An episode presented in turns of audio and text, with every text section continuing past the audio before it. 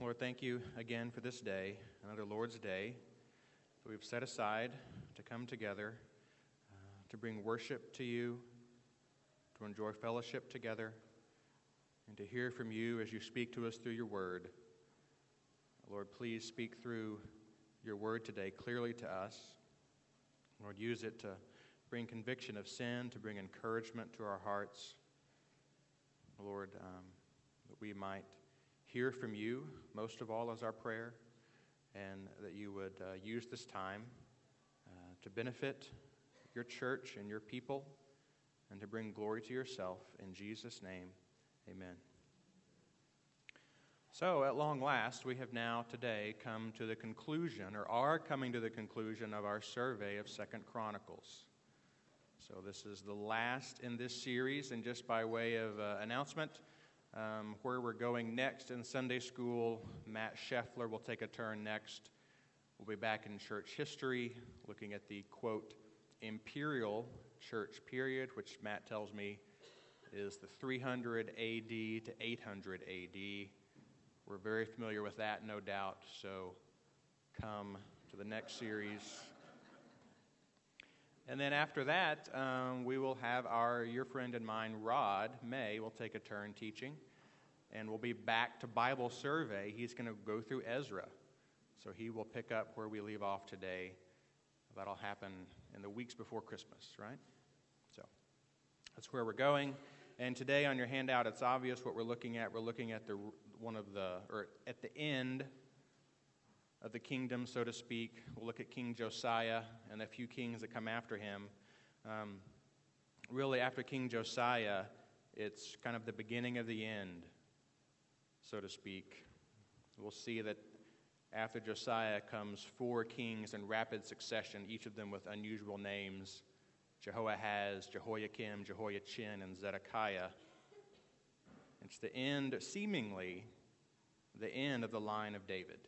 Um, and of course, we know that it terminates with the Babylonian exile. So that's where we're going today. Um, go ahead and turn, if you want to, to Second Chronicles chapter 34. That's where we'll be. And after we finish today, we will have covered nearly 400 years of biblical history. We began with Solomon, and we're working our way now towards the end. We've seen uh, more than a dozen different kings in detail in our survey.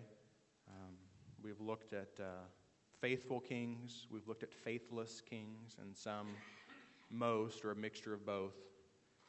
We've seen battles won and battles lost, nations rising, nations falling, and today um, we will see kind of the end of the dominance of the Assyrian Empire and the rise of the Babylonian Empire. Before we get into that, I want to kind of think back to some of the main themes that we considered very early in our survey. And that was I made the case that what the chronicler is giving to us, in addition to all this history, is ultimately he's giving to his original audience, who, of course, were those that had come back from the exile after all of this had taken place. He was giving to them, and by extension, giving to us, two things mainly, and I think that's instruction and hope. The two things I think the chronicler was giving is instruction and hope. And when we come to the end of the lesson today, I want us to just briefly go over kind of a summary of those things that I think the chronicler's shown us in this survey by way of how he has instructed us and how he's given us hope. Um, because uh, we have to make sure that when we're looking at a book like Chronicles, that we're not just seeing names and figures and dates and nations and people and places but again, I think standing in front of all of those things is the instruction he has for us and the hope that it brings. So I know you've already turned uh, chapter 34, but remember last week we looked at King Hezekiah, and he was one of the more faithful kings in Judah. Very good example for us. Philip has handouts if you need them. Raise your hand. Thank you. Um, but after Hezekiah, things go downhill because his son Manasseh was an evil king and he reigned for 55 years, doing, as the chronicler described, um, more evil in his reign than even the pagan neighboring nations around Israel. So it's a bad time for Israel in Manasseh's reign. Now, at the end of his life, Manasseh seemingly turned back to the Lord, but the chronicler tells us that the people living under Manasseh continued living in idolatry and evil. So then, after Manasseh comes a king named Amon, or Amon. He only reigned for two years after Manasseh, but he was just as evil as his father had been. And Manasseh's reign was short because his, his own people conspired to kill him. So we've had nearly 60 years of bad things taking place in Israel. It's yet another dark time in Israel's history. And so that's where Josiah enters our narrative. Let's just read the first two verses of chapter 34 to see how this begins. Josiah was eight years old when he became king, and he reigned 31 years in Jerusalem. And he did right in the sight of the Lord, and walked in the ways of his father David, and did not turn aside to the right or to the left. So now, for the second time in our survey, we see a young boy become king. We had previously seen Joash, a young boy made king, and now it's Josiah, eight years old. Can you imagine? I have an eight year old son. Many of you know him. And I can't quite imagine what it's like to have an eight year old be the one that becomes king over God's people. Now, admittedly, the chronicler doesn't say so, but certainly Josiah had older, grown up advisors, counselors, in some ways, perhaps ruling on his behalf. Um, but nevertheless, he's very young, eight years old, when his father Amon was killed. And what makes things a bit more puzzling to me is that not only was this young boy become king, but that he does right in the sight of the Lord. So much so that it says that he walked in the ways of his father David. That's high praise right there. That he didn't turn aside to the right or to the left. And it really makes me wonder how could that have been? If you think about his heritage Amon before him, his father, Manasseh, his grandfather. Think about the atmosphere, the household that Josiah was born into and began to grow up in. I don't think there was a lot of Deuteronomy chapter 6 taking place in that household, right? I don't think he would have received any instruction from the word. And we, as we will see, I don't think that that could have happened because we'll see that later on in Josiah's reign, the book of the law is found, which means that it would have been lost. He wouldn't even had the word. So it's amazing to me that this young boy becomes king and he's living faithfully as a, as a young boy. But I think this is maybe even the first takeaway we have in this lesson, and that more than one time today, we will see God's providence worked out in ways that we don't expect. And simply, I think this is the first place we see this happening that God is sovereignly working out his purpose for his people, even if that doesn't make sense to us. Let's see how he proceeds, verse 3 through 7. For in the eighth year of his reign, while he was still a youth, he began to seek the God of his father David. And in the twelfth year, he began to purge Judah and Jerusalem of the high places, the Asherim, the carved images, and the molten images. And they tore down the altars of the Baals in his presence, and the incense altars that were high above them he chopped down, also the Asherim, the carved images, and the molten images he broke in pieces and ground to powder, and scattered it on the graves of those who had sacrificed to them. And he burned the bones of the priests of their altars, and purged Judah and Jerusalem and in the cities of Manasseh, Ephraim, Simeon, as far as Naphtali, and their surrounding ruins. He also tore down the altars and beat the Asherim and the carved images into powder, and chopped down all the incense altars throughout the land of Israel. Then he returned to Jerusalem. So, this, I think, is echoes of what we saw happen last time with King Hezekiah. Much like Hezekiah did, now Josiah is taking down these altars, these places of false worship. Places of idolatry are being torn down. And don't miss that in verse 5, it, the chronicler says that he, Josiah, burned the bones of the priests on their own altars. Now, these are not priests that were true priests, as in God's priests. These would have been false priests, priests that were leading people astray, leading people in idolatry. And in order for them to have their bones burned, I think it means that they must have obviously killed them first. So they've been killed and they're burning their bones on the same places where they previously had been offering sacrifices to false gods. It said that this was the eighth year of his reign. So if he was eight years old when he became king, this began when he was 16 years old. Um, we see this progression. So 16 years old, he, began, he begins to seek the God of his father.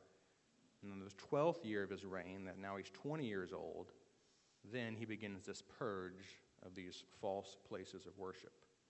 And again, this is in pretty stark contrast to the previous boy king, Joash, because yes, it's true that Joash seemed to be faithful in his early years, so long as this high priest Jehoiada was alive, giving him counsel, giving him, giving him advice. But the chronicler said that when Jehoiada died, well, then Joash turned away from the Lord. So, in contrast to that, now we have Josiah getting older and actually growing in faithfulness, growing in fruitfulness to the Lord. And really, I think this should be an encouragement to any one of us that has or will someday have children and or teenagers. And that I think the story of Josiah, perhaps along with the story of Daniel and his three friends, should give us encouragement and hope that God can and does bring children to faith. And that if he does, he will keep them, and they can grow in faithfulness and in fruitfulness, even at a very young age. That's what Josiah is doing. Because I think what was true, I'm sorry, what's true for us today is what was also true in Josiah's day. Think about what Jesus said in John's gospel. No one can come to me unless the Father who sent me draws him. Because you think about the fact that, well, the Word didn't exist right now in this time in Israel's history. So, how was it that Josiah began to seek the Lord at all? Well, I think it must have been the same way that God operates in all of our lives, that the Lord began to draw him, began to lead him, even without the witness of the Word. This is the way that Scripture describes that God begins to work in people's lives. And of course, we know that He uses means, He uses His Word, He uses His Spirit, He uses the covenant community around us. But again, Josiah didn't have those things. There was no covenant community around him, there was no Word, but there was the Spirit. And he was sovereignly and quietly working, I think, in Josiah's heart. And interestingly, I think that this perhaps is all preparation for what's coming next. Let's look at verses 8 through 11. Now, in the 18th year of his reign, that would be when he's 26 years old, when he had purged the land and the house, he sent Shaphan, the son of Azaliah, and Maaseiah, I'm sorry, Messiah, an official of the city, and Joah, the son of Jehoaz, the recorder, to repair the house of the Lord his God. And they came to Hilkiah the high priest and delivered the money that was brought into the house of God which the Levites, the doorkeepers, had collected from Manasseh and Ephraim, and from all the remnant of Israel, and from all Judah and Benjamin, and the inhabitants of Jerusalem. And they gave it into the hands of the workmen who had the oversight of the house of the Lord. And the workmen who were working in the house of the Lord used it to restore and repair the house. They in turn gave it to the carpenters and to the builders to buy quarried stone and timber for couplings and to make beams for the houses which the kings of Judah had let go to ruin.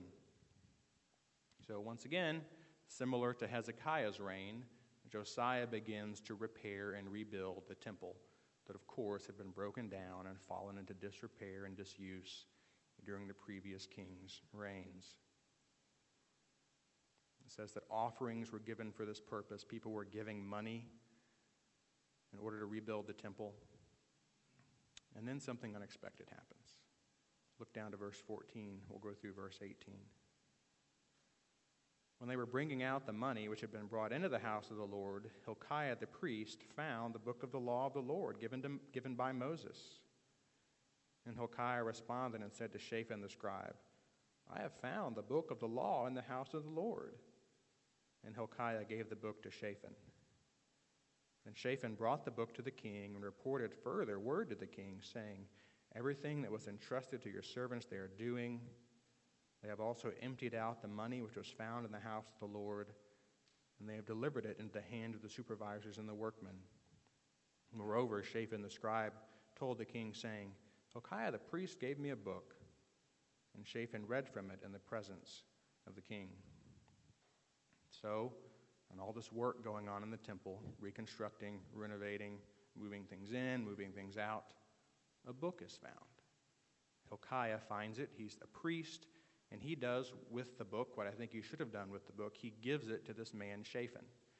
Shaphan was one of the men that Josiah had set aside to kind of lead and direct the work going on at the temple. You might think of Shaphan as one of those that is kind of overseeing work on a job site, kind of the old school term, the clerk of the works, perhaps. He's not a scribe in the sense of the scribes in Jesus' day. He's not a lawyer, but he's someone that records how the work is getting done. And I think that Shaphan doesn't realize the significance of what Hilkiah has found. And the way that he reports back to Josiah, I almost think it's almost humorous. He gives this very businesslike report. You can imagine him there in front of the king saying, Here's what's going on. Well, your servants are doing the work. The work is going according to plan. The workers are getting paid. Oh, and Hilkiah found this book. I, I don't know that Shaphan really knew what had been found. It's almost an afterthought as he reports it to Josiah. But it also says that Shaphan reads from it in the presence of the king. And as he reads from it, Josiah is profoundly affected. Look at verses 19 through 21. And it came about when the king heard the words of the law that he tore his clothes. Then the king commanded Hilkiah, Ahikam, the son of Shaphan, Abdon, the son of Micah, Shaphan the scribe, and Asaiah, the king's servant, saying, Go, inquire of the Lord for me and for those who are left in Israel and in Judah concerning the words of the book which has been found. For great is the wrath of the Lord which is poured out on us, because our fathers have not observed the word of the Lord to do according to all that is written in this book. So, whatever passage from whatever book that Shaphan read to Josiah affected Josiah in such a way that he does two things. Well, first of all, he tears his clothes. And I think we understand that as a sign of shame and guilt, almost a physical way of saying, I am undone. And then he sends for someone to explain to him what's been revealed in this book. Now, I think that Josiah understood, well, first of all, Israel has been living in sin. They have not been living obediently. And according to what it says in this book, that God's wrath is coming. And so perhaps this question he wants answered as he says, Inquire of the Lord, what do we do? What do we do in light of what this book has just told us? And of course, the question naturally arises well, what exactly had Shaphan read? Well, we don't know exactly. But there seems to be a scholarly consensus. That the book that was found was probably the book of Deuteronomy. There's reason to believe that they wouldn't have described the entire Pentateuch, perhaps, as the book of the law. It's unlikely that all five books of Moses could have been written in one book or on one scroll. And as he reads it, we don't know if he read the entire thing, but it certainly was unlikely that he would have attempted to read the entire Pentateuch in front of Josiah's throne. It was simply taken too long. But he could have read the book of Deuteronomy, and as it's described as the book of the law and later the book of the covenant, we know that Deuteronomy is kind of the second giving of the law. The Ten Commandments are recorded there again, but importantly, it also contains some important covenant language. And that you, you think back to um, what happened when Israel was about to enter the promised land. And one of the things that Moses told the people that they should do when they cross over and enter is that they would go up on two different mountains, Mount Gerizim and Mount Ebal. On Gerizim, they would verbally proclaim, shout out all the covenant blessings that God had promised for those that would obey him. From Mount Ebal, he said, now shout out all the covenant curses that will occur to us if we don't obey. And so there seems to be, I think, reasonable speculation that it could have been a passage from Deuteronomy that describes these covenant curses that was read to Josiah. And it, was it affected him in this way, realizing, rightly so, that Israel was on a collision course with God's wrath. Because you may not realize that even in the book of Deuteronomy itself, God held forth the promise or the possibility, the prophetic possibility of the exile. All the way back in Moses' day, God effectively prophesied that if continually, generation after generation, you're not living in faithfulness, then I will send you in to captivity. And that's recorded in Deuteronomy chapter 28. We're not going to read that today. But I think it's likely, especially if you put yourself in Josiah's place, and he would have been hearing this for the first time, right? If you can imagine reading through a certain section of God's law that's describing curses and wrath, having never heard it before, and understanding that while he has a tender heart to seek the Lord, he also knows that he is king over a people that have been living for generations in sin. And I think he realizes how disturbing and how frightening that prospect was. And so he calls to inquire of the Lord, and they go and find a prophetess, Huldah. Let's read 23 through 28 and see what Huldah's answer is. And she, that's Huldah, said to them, Thus says the Lord, the God of Israel, Tell the man who sent you to me, Thus says the Lord, Behold, I am bringing evil on this place and on its inhabitants, even all the curses written in the book which they have read in the presence of the king of Judah, because they have forsaken me and have burned incense to other gods, that they might provoke me to anger with all the works of their hands. Therefore, my wrath will be poured out on this place, and it shall not be quenched. But to the king of Judah who sent to inquire of the Lord, thus you shall say to him, Thus says the Lord God of Israel regarding the words which you have heard, because your heart was tender, and you humbled yourself before God, and you heard his words against this place and against its inhabitants, and because you humbled yourself before me, tore your clothes, and wept before me, I truly have heard you, declares the Lord. Behold, I will gather you to your fathers, and you shall be gathered to your grave in peace. So your eyes shall not see all the evil which I will bring on this place and on its inhabitants. And they brought word back to the king. So there's this twofold message from Huldah.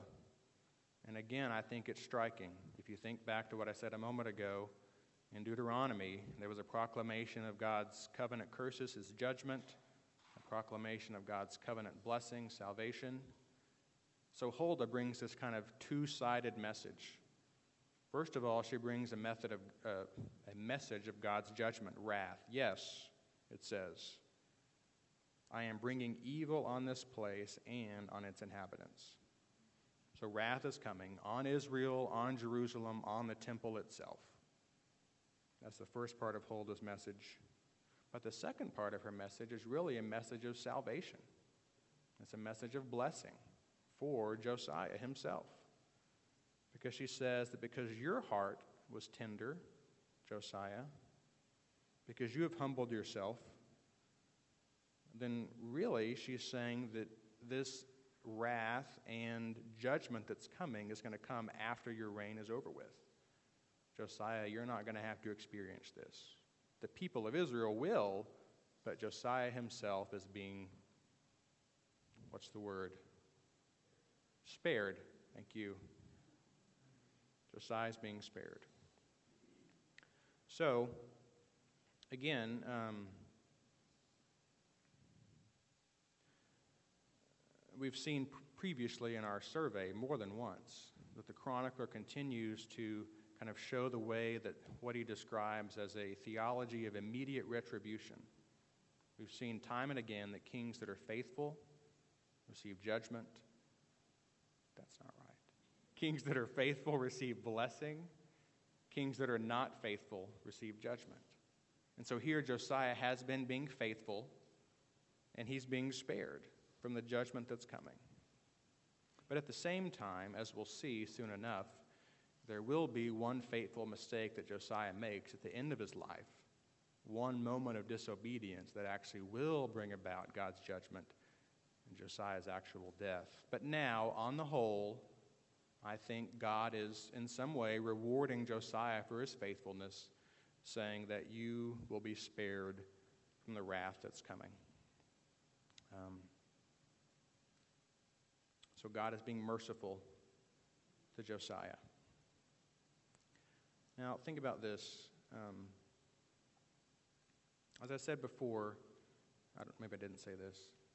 We don't really know how long the book of the law had been lost or missing. It could have been upwards of 75 years, all the way back into the beginning of Manasseh's reign. Um, it could have gone all the way back into Hezekiah's reign, and I'll say why in a moment. But it may seem like a cruel turn of events for God's people to have been without God's word for that long, right? But it could have been, and commentators seem to agree that this is a very good possibility, that it's not that the book of the law was somehow accidentally lost, but it could have been that it was intentionally hidden, particularly it would make sense in Hezekiah's reign when Assyria was knocking on the door of Jerusalem ready to invade. We recall from last week all the preparations Hezekiah was doing rebuilding the walls, forming an army, appointing officers. One of the preparations they could have made, knowing that an army was about to come in and invade, was we need to put the law and the covenant in a safe place. Because if Assyria comes in here, they're going to take whatever they find. And we don't want them taking God's word away from this place. So it could well have been that the book of the covenant was intentionally hidden, and I think it makes more sense understanding the context in which the book of the law was found. Because imagine if the book had come to light in the reign of Manasseh or Amon. Well, presumably it might not have meant anything to them. But being found in the reign of Josiah, a man whose heart was already tender to the Lord, already seeking the Lord, the reforms he was instituting were taking place before the law was even found. It could have been that this is yet another display of God's unexpected providence, sovereignly preserving and protecting his word, knowing that this is the way that my word will best be preserved, perhaps if it's hidden away until the right time for it to be found. So it's found, it has this profound effect on Josiah the message comes from Huldah, the prophetess. And then the last verse of chapter 34 kind of summarizes again Josiah's reign.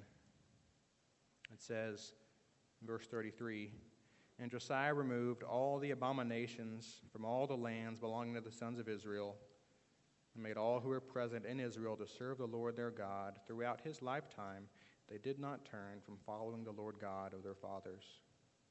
So this says that not only was Josiah faithful, but his leadership was effective to bring about faithfulness in the people. So long as Josiah was alive throughout his lifetime, they, that is Israel, did not turn from following the Lord God of their fathers. So again, Hezekiah is an excellent example of a faithful king. The next chapter, chapter 35, is exclusively, almost exclusively devoted to him reinstituting the Passover, celebrating the Passover feast again. Now, we saw something very similar last week in our study because Hezekiah had done the same thing. Because the kings before Hezekiah had been evil, again, Hezekiah had to rebuild the temple. He brought back the Passover. We're not going to dwell on this one because it's very similar. So forgive me for skipping over the Passover. But I want us to come to the end of Josiah's life and then Lord willing, finish the book. I don't have another week to pick up where I leave off, so I have to finish. Um, because I think the end of Josiah's life, as I said before, is kind of the way that things in Israel begin to start unraveling, such that it will not kind of come back together. It begins to fall apart, and we'll see why when we see the way that Josiah's life ends. So, chapter 35, let's read verses 20 through 27. After all this, when Josiah had set the temple in order, Necho, king of Egypt, came up to make war at Carchemish on the Euphrates, and Josiah went out to engage him. But Necho sent messengers to him, saying, What do we have to do with each other, O king of Judah? I am not coming against you today, but against the house with which I am at war, and God has ordered me to hurry. Stop for your own sake from interfering with God who is with me, that he may not destroy you. However, Josiah would not turn away from him, but disguised himself in order to make war with him. Nor did he listen to the words of Necho from the mouth of God but came to make war on the plain of Megiddo. And the archers shot King Josiah, and the king said to his servants, Take me away, for I am badly wounded. So his servants took him out of the chariot and carried him in the second chariot which he had, and brought him to Jerusalem, where he died and was buried in the tombs of his fathers. And all Josiah, I'm sorry, all Judah and Jerusalem mourned for Josiah. Then Jeremiah chanted a lament for Josiah, and all the male and female singers speak about Josiah and their lamentations to this day. And they made them an ordinance in Israel. Behold, they are also written in the Lamentations. Now, the rest of the acts of Josiah and his deeds of devotion are written in the law of the Lord, and his acts, first to last. Behold, they are written in the book of the kings of Israel and Judah.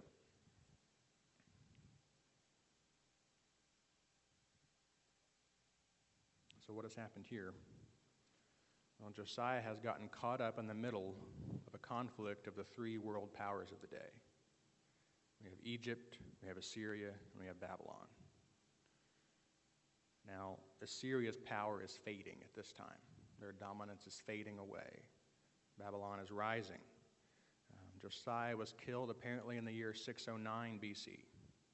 Three years before that, 612, the Assyrian capital of Nineveh was overrun and taken by the Babylonians.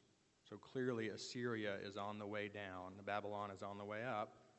What about Egypt? Well, Egypt, I think, was um, in, in allegiance and in alliance with Assyria.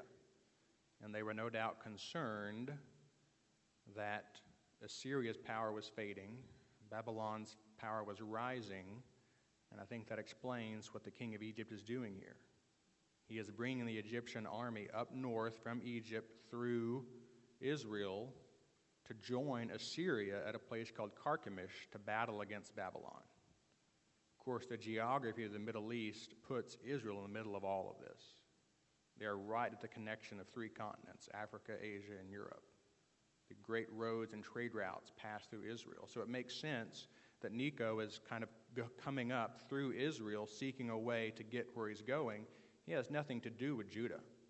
He has no interest at all, he says. I have nothing to do with you, Josiah. We're just passing through with my army. Um, but again, not threatening at all. Not threatening Judah at all. But for some reason, and it's hard to understand why exactly, Josiah is being obstinate. He doesn't want to let the Egyptian army pass. And it says that actually, and this is a bit puzzling in, in itself, is that Necho actually delivers a message from God telling Josiah, you know, don't get in the middle of this or you will be destroyed. And perhaps it's odd to think that God is giving a message through this heathen king, Pharaoh, but that's what the chronicler says. And Josiah doesn't listen he decides to bring the army of Israel to make war against Egypt at this place called Megiddo. And again, this is also bizarre. We see echoes of King Ahab here. Ahab, you may recall, disguised himself at Ramoth Gilead so that he might avoid being killed, but have Jehoshaphat killed instead. That didn't work out for Ahab, and the disguise doesn't work out for Josiah either. The Egyptian archers find their mark. Josiah is, wounded on the battlefield, taken away back to Jerusalem, and he dies. And we can understand why there's such great sadness at Josiah's death. Because here was a man that had lived faithfully, led the people faithfully, and now he entangled himself with a foreign army that really had no bones to pick with Judah. Now Josiah is dead. He was only 39 years old.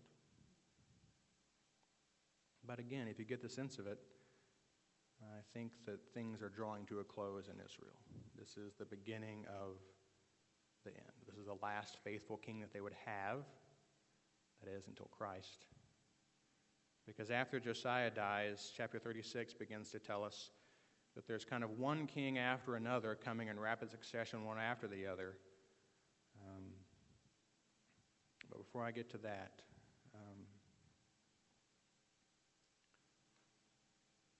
as I said before, Josiah was killed in the year 609, and was only four years after that, 605, that Babylon comes in, King Nebuchadnezzar and begins to take away the first wave of captives back to Babylon.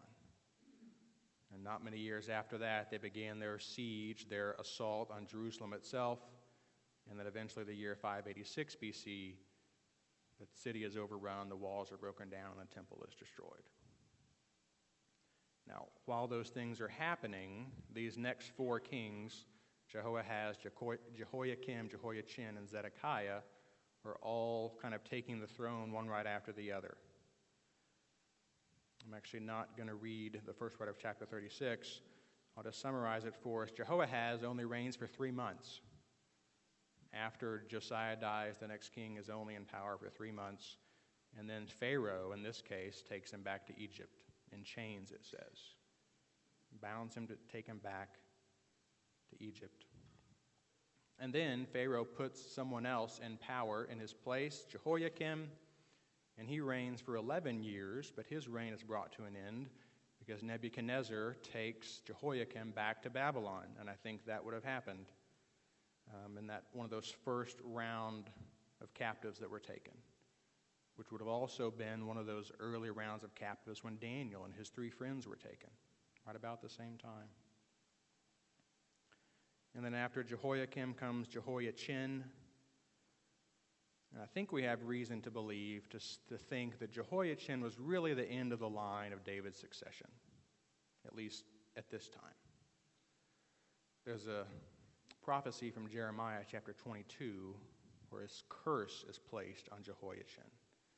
Where Jeremiah, as the Lord saying through Jeremiah about Jehoiachin, write this man down childless he would have no children.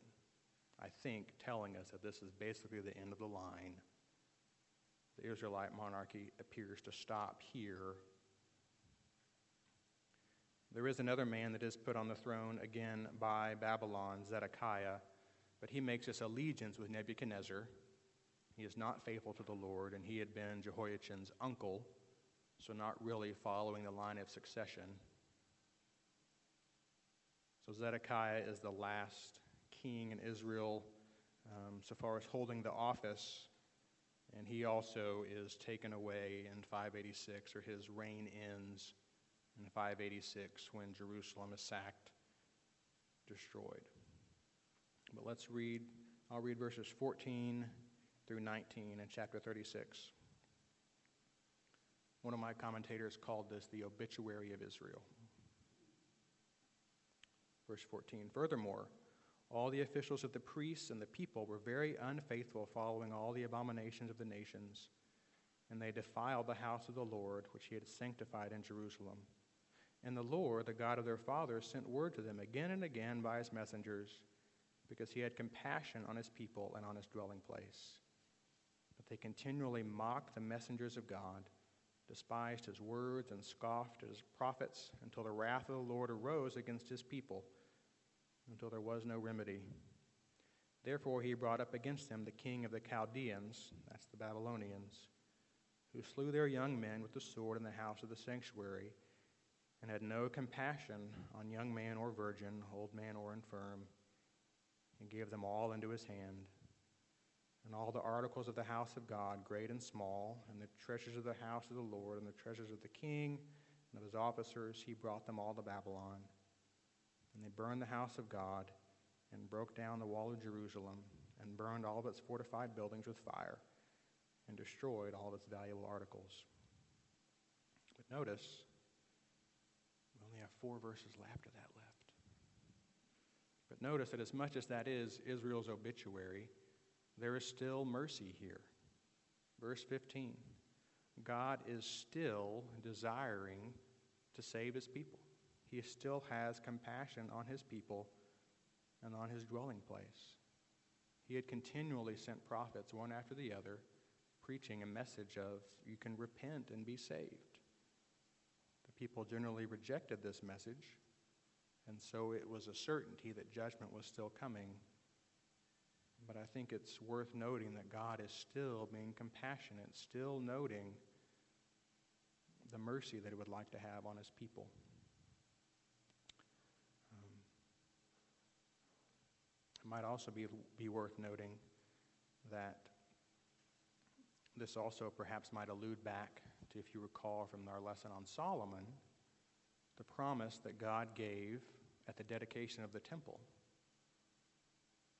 the most familiar verse that all of us might be familiar with from 2 Chronicles 7:14 that if my people who are called by my name will humble themselves and pray and seek my face and turn from their wicked ways then I will hear from heaven and forgive their sin and heal their land. I think that that promise was still valid for Israel even at this time.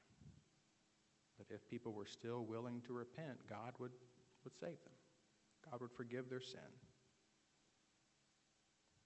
even at the end. And perhaps before we read the last four verses, let's begin to kind of think about what we've seen in the survey as far as overall instruction and hope. What have we seen? You know, the back side of your handout lists several items that we've seen. Just want to try to tie all this together if I can, briefly. In our lesson regarding Solomon, I think one of the most important things we saw was that God was both transcendent, that is, he's high and lifted up, but he's also immanent. He's also near to us.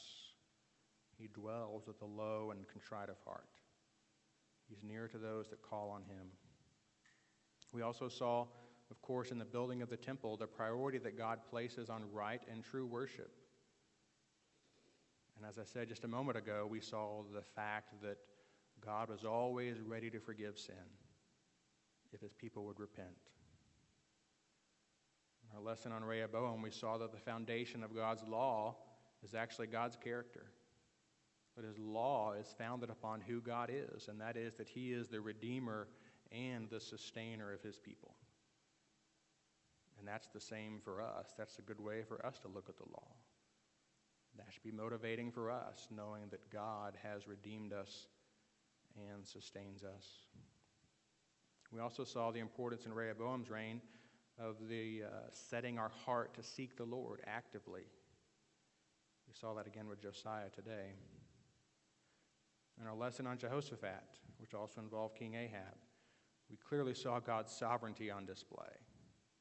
We saw that God's plans cannot be thwarted.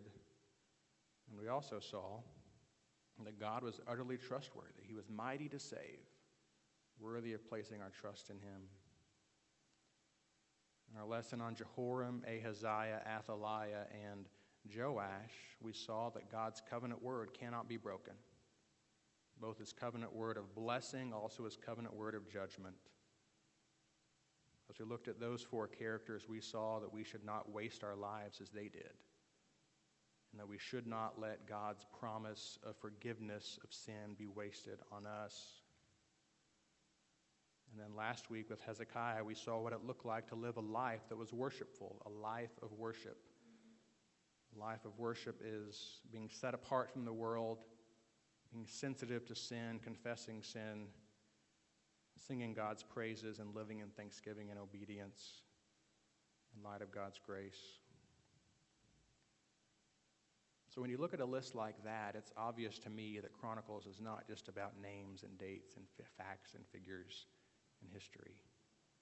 There's a lot here for us and a lot for the chronicler's original audience. Because understand as we read these last four verses here that the people that the chronicler was writing to were the people that were coming back to the promised land. After the exile was over, they were being sent back. Let's just read it. Let's finish the book, verse 22. Now, in the first year of Cyrus, king of Persia, in order to fulfill the word of the Lord by the mouth of Jeremiah, the Lord stirred up the spirit of Cyrus, king of Persia, so that he sent a proclamation throughout his kingdom and also put it in writing, saying, Thus says Cyrus, king of Persia, the Lord, the God of heaven, has given me all the kingdoms of the earth and appointed me to build him a house in Jerusalem, which is in Judah. Whoever there is among you, all of his people, may the Lord his God be with him, and let him go up. So, this is in and of itself a remarkable instance of, I think, Proverbs 21:1 playing itself out that the heart of the king is in the hand of the Lord. Who would have thought that the pagan king Cyrus of Persia would be the one to send God's people back? But God puts it on Cyrus's heart to do that. And so he does. And so after living 70 years, I think I actually skipped two verses, 20 through 21. But after living 70 years in captivity, God sends them back graciously. His judgment at that time was over, and the message to them from Cyrus was this May the Lord his God be with him, and let him go up. Now, go up to do what? Well, oftentimes people, or the writers of Scripture, describe people going up to Jerusalem. I think fundamentally the thing that they were looking forward to in going back to Jerusalem was to rebuild the temple, to get started again where things had been left off. Because remember, the temple was first and foremost the place where God's presence dwelt among his people. In their day, they were looking forward to going back to the place where they would dwell with God and God would dwell with them, but it was in a physical place manifested in the temple. And I think that they also would have been looking forward to, perhaps, they might have had hopes that God was going to reestablish the monarchy. But Lord, now we're going to come back to Jerusalem. We're going to have the temple again, as we'll see in our survey of Ezra soon enough. But what about having a king over us?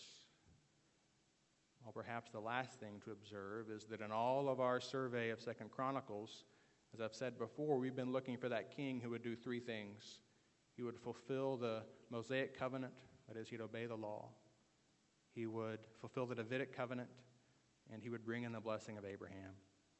And did we ever find that king in Second Chronicles? No. But I think that the people that were going back may have still been hoping, Lord, perhaps you will raise up another son of David who will do these things. And perhaps it took longer than they would have hoped for.